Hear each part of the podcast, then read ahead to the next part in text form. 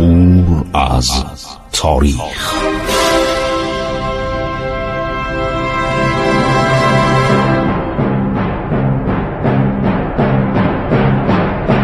کاری از گروه جوان و اندیشه رادیو جوان.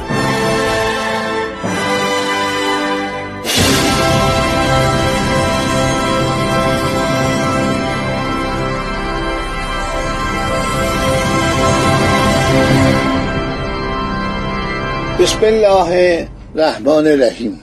به نام خداوند بخشاینده مهربان.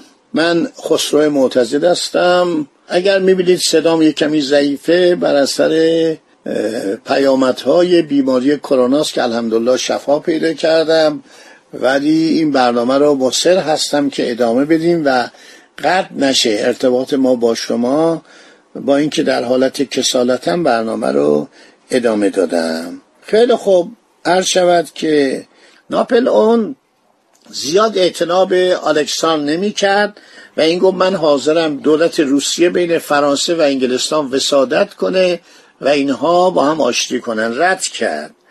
بعد سیاست ارضی و استعماری که آلکسان در مشرق تعقیب می کرد، ناپلئون ناراحت بود. ناپلئون می گفت مشرق ربطی به روسیه نداره و چون ناپلئون رفته بود به مصر و سوریه و فلسطین و مدتی در اونجا بود، بعد خواستنش از فرانسه به خاطر اختشاشات پاریس، کولبر، ژنرال کولبر جانشینش نتونست. پنجاه هزار سرباز فرانسوی در مصر بودن که دستخوش ترور شدن، جنگ‌های عرض شود که پارتیزانی شدن که انگلیسی‌ها تشویق می‌کردن و بالاخره کولبر هم کشته میشه. من تصویر رنگیش و تابلو رنگیش رو در کتاب هاملین هیستوری که از لندن خریدم آوردم، الان تو کتابخونه دارم.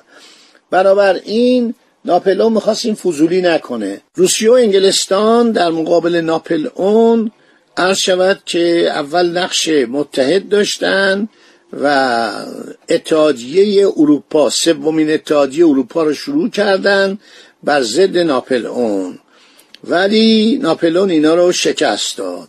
بالاخره در سالهای هزار و دویست و نوزده و هزار و دویست و بیست هجری قمری میشه هزار و هشتصد و چهار هزار و هشتصد و پنج، تزار الکساندر اول معاهده اتحادی با پیت امضا کرد. پیت کی بود؟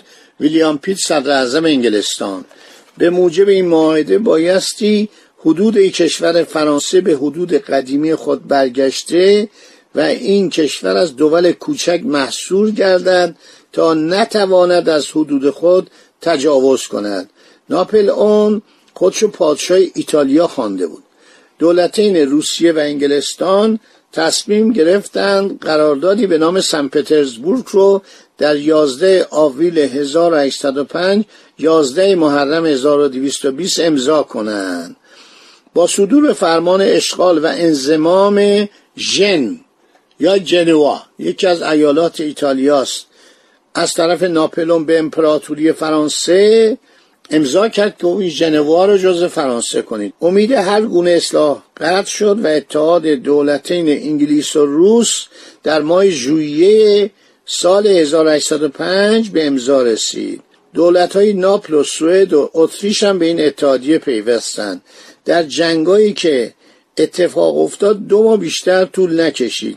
لشکریان اتریش در باویر در حوالی اولم در بیست اکتبر هزار و هشتصد و پنج و شکست روس‌ها و اتریشی‌ها در استلیتز در ماه دسامبر اتریشی‌ها را مجبور کرد که معاهده پرسبورگ رو در بیست و شش دسامبر هزار و هشتصد و پنج امضا کنند. قوای روسیه هم برمیگرده به طرف لهستان. ناپلئون خیلی خوشحال میشه. ما حالا چرا اینا رو داریم میگیم؟ برای اینکه بگیم معاهدات دول بزرگ به ایران هم مرتبط میشه، کما اینکه دول بزرگ در زمان صفویه فرانسه عرض شود که روسیه و عثمانی نشستن، معاهده عرض شود تقسیم ایران رو امضا کردن به وسادت مارکی بناک.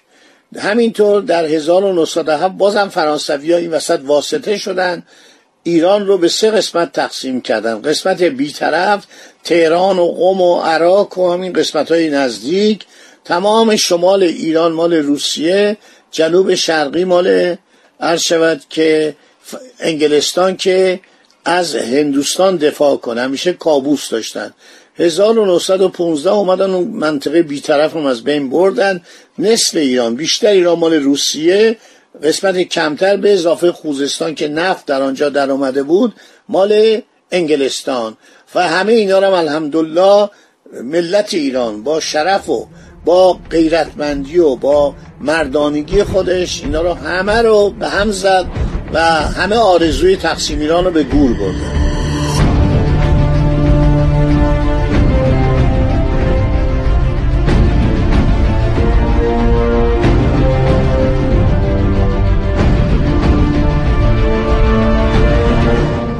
فتوحات استلدیتس در اروپا که ناپلئون اتریشیا و روسا رو در هم شکست خیلی باعث خوشحالی شد. این خبرها به ایران هم میرسه. این خبرها از طریق عثمانی ترکیه و از طریق تجاری که از هندوستان به ایران می اومدن میرسید. اون موقع ارتباط خیلی سخت بود. هنوز اختراع تلگراف به وقوع نپیوسته بود و شنیدم که کمپانی لویدز برای آگاهی از اخبار از کبوتر نامبر استفاده میکرد. ولی این کشتیایی که می اومدن از مدیترانه، تجاری که می اومدن، تجار عثمانی کمابیش خبرها رو میرسوندن. از طریق بوشهرم که با هندوستان رابطه داشت اخباری به تهران میرسید. خب ناپلئون وقتی شکست میده اینها رو، ژوزف بناپارت برادر خودشو به پادشاهی ایالت ناپل در ایتالیا میگذارد. جمهوری باتاف، اگر گفتید باتاف کجاست یعنی هلند، به عنوان پادشاهی هلند به لویی بناپارت برادر کوچک ناپلئون تفویض میشه. در ژانویه هزار و هشتصد و شش ذیقعده هزار و دویست و بیست بناپارت ایجاد اتحادیه جدیدی به نام اتحادیه راین رو که حمایت آن به عهده بناپارت بود پیشنهاد میکنه. و بعد جالبه که خب این دنبال نپوتیسم بوده، یعنی خانواده سالاری. یه برادرش بناپارت ژوزف رو میذاره پادشاه ناپل، یه برادر دیگه شو لویی بناپارت رو میذاره پادشاه هلند. پیبان به هلند میگن، عرض شود که باتاو هم میگن. این کلمات باتاو و پیبا اگر شنیدید تعجب نکنید. خب بالاخره دولت انگلستان و دولت روسیه که مرتب شکست خورده بودن به ناپلئون پیشنهاد میکنن ما با هم بشینیم مذاکره کنیم یه صلحی برقرار بشه. در انگلستان ویلیام پیت صدراعظم در ژانویه هزار و هشتصد و شش در میگذره. فوکس جانشینش میشه. رئیس الوزرای جدید انگلستان با کلمان تلیران، اسم این شخص توی قرارداد با ایران هم اومده، زیرش امضا کرده، پرنس دو بنوان.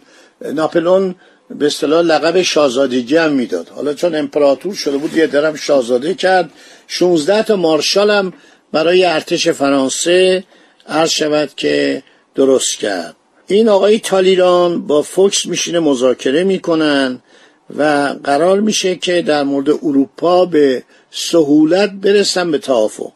در مورد شرق مخصوصا هندوستان، جزایر مالت و سیسیل که انگلیسی ها اونجا رو گرفته بودن و روسا جزایر ایونین و کاتارو رو در دریای آدریاتیک اشغال کرده بودن، اینا به توافق نمیرسن. ناپلئون میگم اینا رو باید بدین به من، من فاتحم آقا، من تو جنگ بردم، اینا رو باید به من واگذار کنید. بعد یه اتفاقی هم میفته. هانوور هانوور در کجاست؟ عرض شود که در آلمان. اینجا باز هم مذاکره به هم میخوره. اتحادیه چهارم پادشاهان اروپا با همکاری پروس، پادشاهی پروس یعنی بعدا میشه آلمان، حدود هفتاد سال بعد، نزدیک هفتاد سال بعد این میشه امپراتوری واحد آلمان. جنگ بر ضد اتحادیه چهارم در دو جبهه آغاز میشه، یکی در عرض شود که تورینگ بر ضد پروسی ها که با فتوحات درخشان اینا و اورستاد مشهوره، اکتبر هزار و هشتصد و شش، شعبان هزار و دویست و بیست هجری قمری. هنوز نوبت ایران نیستا وارد ماجرای بین الملل بشه. دیگری در لهستان بر ضد روسا که شش ماه طول میکشه، با فتوحات درخشان ایلو و فریدلند خاتمه میپذیره. این تمام پیروزی‌های ناپلئونه. ناپلئون یه مغز فوق‌العاده نظامی داشت. ازش میپرسیدن که از تو بهتر که، گفت نادرشاه. باور کن تو نامش هم نوشته به فتح علی شاه. و تز لیسانس ستان دومی افسری خودشو درباره نادرشاه نوشته.